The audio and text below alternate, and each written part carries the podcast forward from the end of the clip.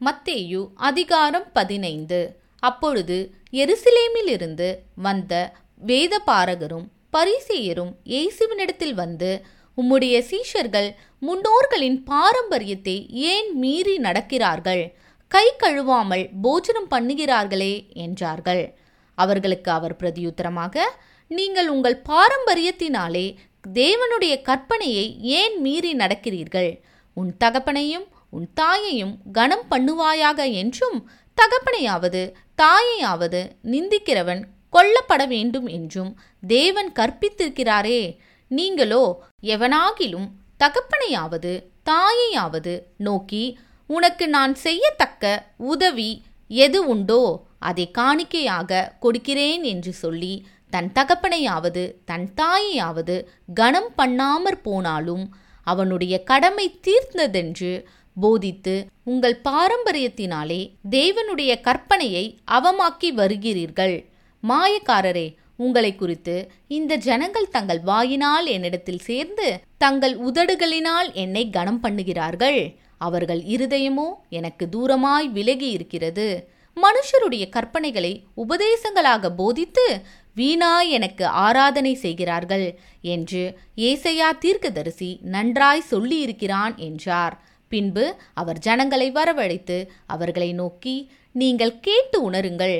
வாய்க்குள்ளே போகிறது மனுஷனை தீட்டுப்படுத்தாது.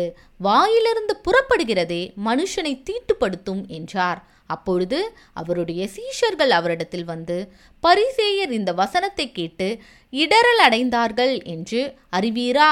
என்றார்கள். அவர் பிரதியுத்தரமாக என் பரமபிதா நடாத நாற்றெல்லாம் வேரோடே பிடுங்கப்படும். அவர்களை விட்டுவிடுங்கள். அவர்கள் குருடருக்கு வழிகாட்டுகிற குருடராயிருக்கிறார்கள்.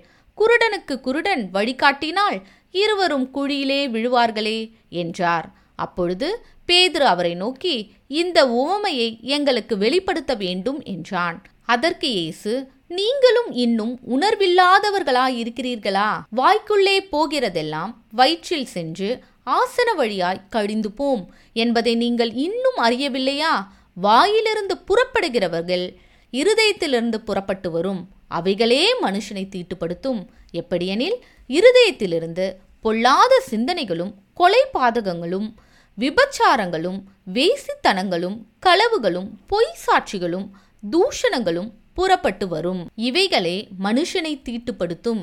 கை கழுவாமல் சாப்பிடுகிறது மனுஷனை தீட்டுப்படுத்தாது என்றார். பின்பு இயேசு அவிடம் விட்டு புறப்பட்டு தீரு சீதோன் பட்டணங்களின் திசைகளுக்கு போனார். அப்பொழுது அந்த திசைகளில் குடியிருக்கிற காணானிய ஸ்திரீ ஒருத்தி அவரிடத்தில் வந்து ஆண்டவரே தாவீதின் குமாரனே எனக்கு இறங்கும் என் மகள் பிசாசினால் கொடிய வேதனைப்படுகிறாள் என்று சொல்லி கூப்பிட்டாள்.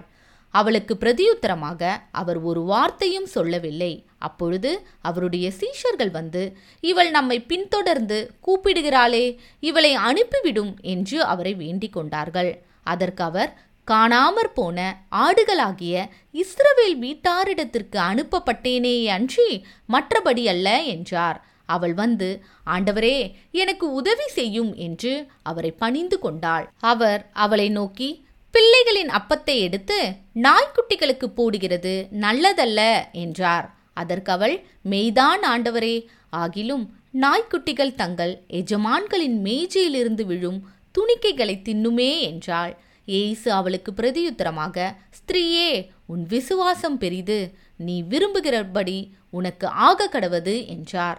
அந்நேரமே அவள் மகள் ஆரோக்கியமானாள். இயேசு அவிடம் விட்டு புறப்பட்டு கலிலேயா கடல் அருகே வந்து ஒரு மலையின் மேல் ஏறி அங்கே உட்கார்ந்தார். அப்பொழுது சப்பானிகள் குருடர் ஊமையர் ஊனர் முதலிய அநேகரை திரளான ஜனங்கள் கூட்டிக்கொண்டு இயேசுவினிடத்தில் வந்து அவர்களை அவர் பாதத்திலே வைத்தார்கள். அவர்களை அவர் சொஸ்தப்படுத்தினார். ஊமையர் பேசுகிறதையும் ஊனர் சொஸ்தமடைகிறதையும் சப்பானிகள் நடக்கிறதையும் குருடர் பார்க்கிறதையும் ஜனங்கள் கண்டு ஆச்சரியப்பட்டு இஸ்ரவேலின் தேவனை மகிமைப்படுத்தினார்கள். பின்பு இயேசு தம்முடைய சீஷர்களை அழைத்து ஜனங்களுக்காக பரிதபிக்கிறேன். இவர்கள் என்னிடத்தில் மூன்று நாள் தங்கியிருந்து சாப்பிட ஒன்றுமில்லாதிருக்கிறார்கள். இவர்களை பட்டினியாய் அனுப்பிவிட எனக்கு மனதில்லை. வழியில் சோர்ந்து போவார்களே என்றார். அதற்கு அவருடைய சீஷர்கள் இவ்வளவு திரளான ஜனங்களுக்கு திருப்தி உண்டாகும்படி வேண்டிய அப்பங்கள் இந்த வனாந்திரத்திலே நமக்கு எப்படி அகப்படும் என்றார்கள்.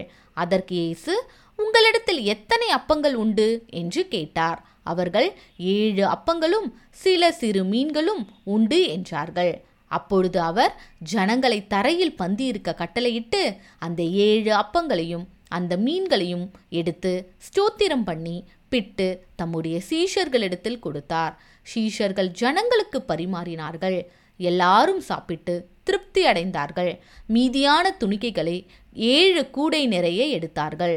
ஸ்திரீகளும் பிள்ளைகளும் தவிர சாப்பிட்ட புருஷர் நாலாயிரம் பேராய் இருந்தார்கள் அவர் ஜனங்களை அனுப்பிவிட்டு படவில் ஏறி மக்தலாவின் எல்லைகளில் வந்தார்.